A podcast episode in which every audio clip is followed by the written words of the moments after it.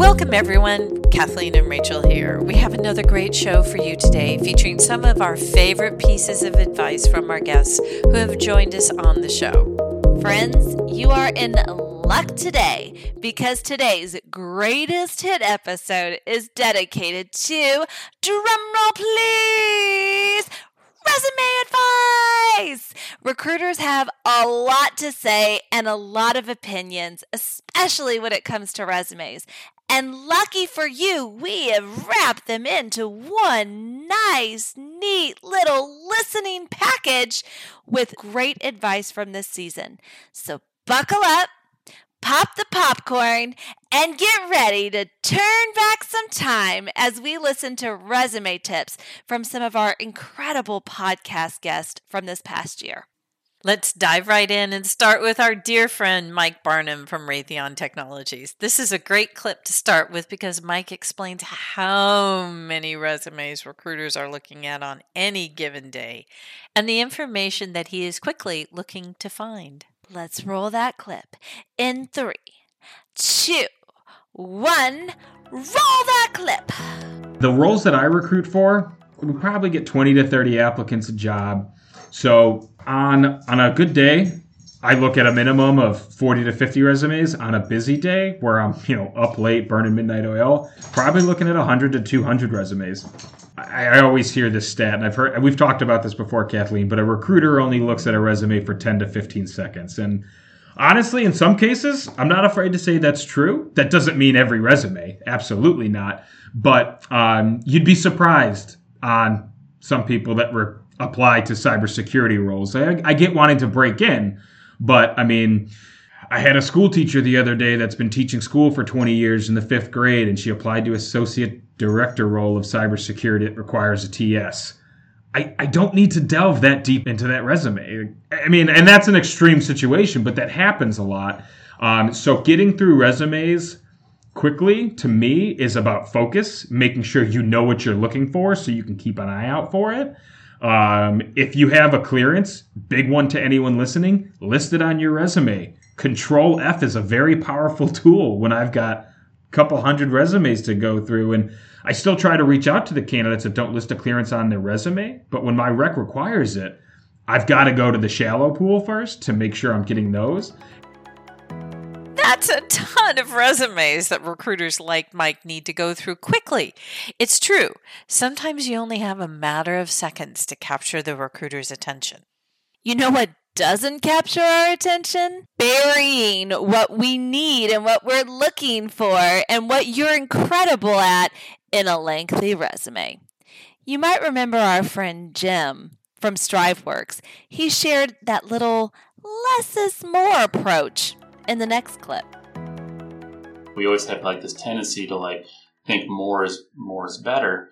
And the challenge you kind of run into with resumes is, is that when you do that, it becomes just it's very hard for someone looking at it to immediately suss out, you know, like what that strength is. Like there's a there's a smorgasbord of things on here um, you know, but no kidding. Like, what is this person? Like, what's the one or two things that this individual really wants to hang his or her hat on and being truly world class at? And so, you know, my, my unsolicited advice is just make that, that thing idiot proof. Make that like that one thing, like, hey, Jim is really good at X. Like, make that kind of bulletproof. And, and then from there, I think it'll be much easier to find the right position. And if you're worried about, you know, well, I didn't list all the other things I'm good at, that'll come out in the wash. Something else that is really important about resume writing is your formatting. This is something that drives me nuts. Holla and ditto. You are so correct. Formatting is so important. Any white space? Or do you just have a bunch of huge paragraphs that nobody wants to read? Meg Duba shared some great tips about breaking up your resume with bullet points and some other great tidbits like make sure you actually attach your resume and not something else by mistake. That is never good. I have seen Spanish homework before. Let's take a listen to our friend Meg. Go on Google, type in resume, go to images, and just search and see which type of resume your attention is drawn to. Use that as a template because I can tell you if you're looking at a thousand resumes a week, which is a busy week, but it, it has happened. If you're looking at paragraphs, like giant paragraphs, for me, it messes with my brain. You know, I need small, bite sized bullets that have a little bit of space in between them just because the way my eye moves, it's able to psychologically comprehend and break down a little bit easier than somebody with the big paragraph resumes. Also, and I think that we should uh, normalize keeping colors off of resumes, particularly red. I don't know what it is about red and in emails and everything, but when someone uses bright red, as soon as I open it, I get like this little twinge of pain behind my eyes. There's like some sort of psychological connection, like this induces anger. So the next time I get an email, I'm like, you know, even if I haven't opened it yet, it's so weird. Have your resume proofread. Um, I see lots of misspellings on uh, resumes, and it's a tiny thing, but if it's a position that requires lots of attention to detail, it kind of speaks volumes if uh, the attention to detail was not paid on the actual resume, on the on the way that you're actually trying to get the attention of the company that you want to hire you. So that's a big one. And as crazy as this sounds, and I've seen it happen more lately, make sure that the document you're uploading is your resume. Rachel's nodding. You've seen this before. I've seen yes. some crazy documents come through that are not actually resumes. It gets it gets dark. It gets dark sometimes. Quick. yeah. Quick. Goes south real fast, doesn't it? Yeah. Yeah. Lots of personal stuff shared. And I'm like, oh my God. I just love that tip. It's so simple. Remember, double check your attachments. Uh, Agreed. And I'll say it again. It gets dark sometimes. Keep it professional, y'all. Moving on to our next tip from our also our great friend Tony over at Raytheon Missiles and Defense shares the importance of the keywords when tailoring your resume. Let's take a listen to our friend Tony. You have to tailor your resume to every job you apply to. You're better off applying for five jobs with a specific tailored resume to the basic qualifications or basic requirements of the job than applying to 100 jobs with a with a general resume. You have to tailor your resume.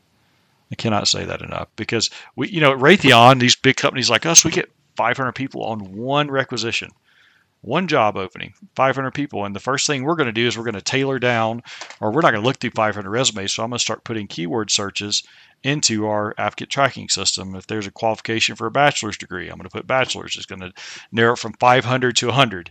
And then I'm going to keep putting more qualifications in. So I have my like top five or 10. And then I'm going to look at their resumes and I'm going to do a recruiter screen. But if you're missing one of the major qualifications because you just didn't know or you're just too lazy to tailor your resume, then you could have missed out on the perfect opportunity. That's really great advice. Remember, really look at the job description and make sure you have some of those keywords in your resume. So when a recruiter like Tony searches for them, your resume stays at the top of the pile. On the other hand, we've also heard that there is such a thing as too many keywords. Remember our friend Molly O'Boyle at OBXtek? Warned us of the resume word salad. Yeah, I love that. That's right, she did. Let's find the balance in this next clip. In addition, some other food for thought, like typos on a resume. When you talk about, in particular, misspelled words, I've been in recruiting a long time. I used to literally toss a resume that had misspelled words. I don't quite do that as much anymore. But the, the reason you use MS Word or any other software package is it will tell you that you have a misspelled word or that that doesn't make sense or your punctuation isn't right. It really shows an attention to detail. I will tell you, we recently had a tech writer resume that came through and it was solid text. There was no white space at all, just paragraphs and paragraphs. And the manager said, I'm not going to go through this. The first page, I found a dozen mistakes in typos. So it's kind of like, what do you call it? Um, word salad. Let's see how much I can put out here. Let's just go for it. And I'm sure something's going to come up on their keyword search. So, not a good idea. Just like when you look at a job, you want to see the white space. You want it to be attractive, easy to read, bullet, bing, bing, bing. I will say also, anybody who's looked at how to write a resume should know that you don't use the word I in a resume. You just don't. You could say, I led a team. Well, okay, but okay, whatever. Just say, led team. We have in the government contracting world, we have funded positions and we have contingent positions. So on the contingent side, those resumes have to all be formatted to fit what the government expects. So if there is a word salad in there, it is just, it's going to take way too long for our tech writers to sort and edit and filter through what's on there. It's just, it needs to be very concise. That's right. Keeping it concise is key. But how can our listeners go about putting those bullet points together, Kathleen? Dee Brown at CNA had a great formula for writing accomplishment statements on a resume. She called it A plus B equals C. Let's find out how that works in Dee's words. Takes six seconds, everyone. Six seconds for a trained recruiter to look at your resume and see if you're a fit. Yeah, we look at keywords. Control F is a great find on your resume. Um, but the first few key points or bullet points that you should be putting into your resume are your accomplishments. And I say A plus B equals C. And it's simple as this. This is what I did. This is how I did it. And this is the implications or the results of my work. So if you follow that pattern of what you did, how you did it, and the results, you'll be able to really put together a great, great resume. A lot of people think it's about putting your day to day duties and responsibilities. Well, you can pull that from a job description. We want to know how are you able to elevate the role that you were last in and also how you're able to elevate the next role that you're in with CNA. So putting those accomplishments first are just the great thing to do with your resume. What a great formula. I feel like everyone can remember that. A plus B does equal C. Write it down, folks. And we have time for one more clip. And of course, we couldn't have a best of resume advice episode without including the resume guru himself, Bill Brandstetter. Bill joined us in one of our first episodes to discuss the opportunities at Ninth Way Insignia.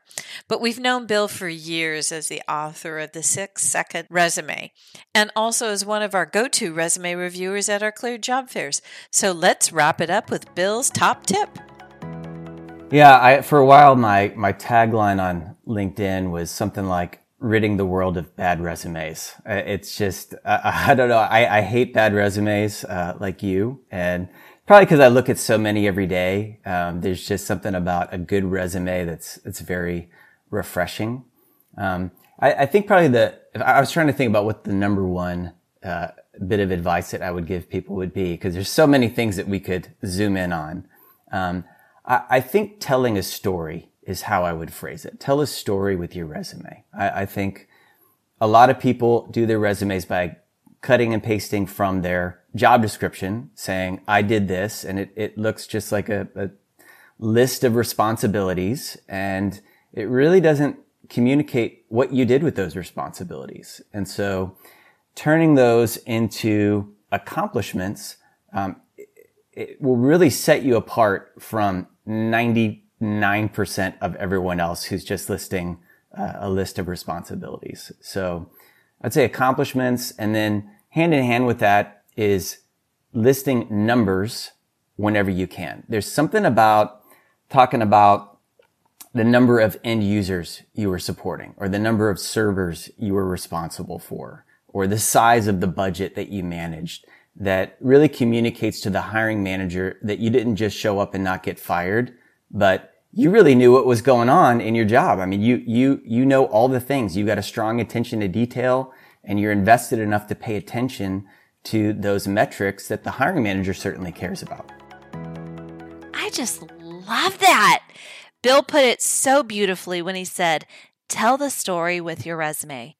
Well, that's all for today, everyone. Thanks for joining us for this special episode, and we hope you'll join us again next time. Bye bye. Bye bye.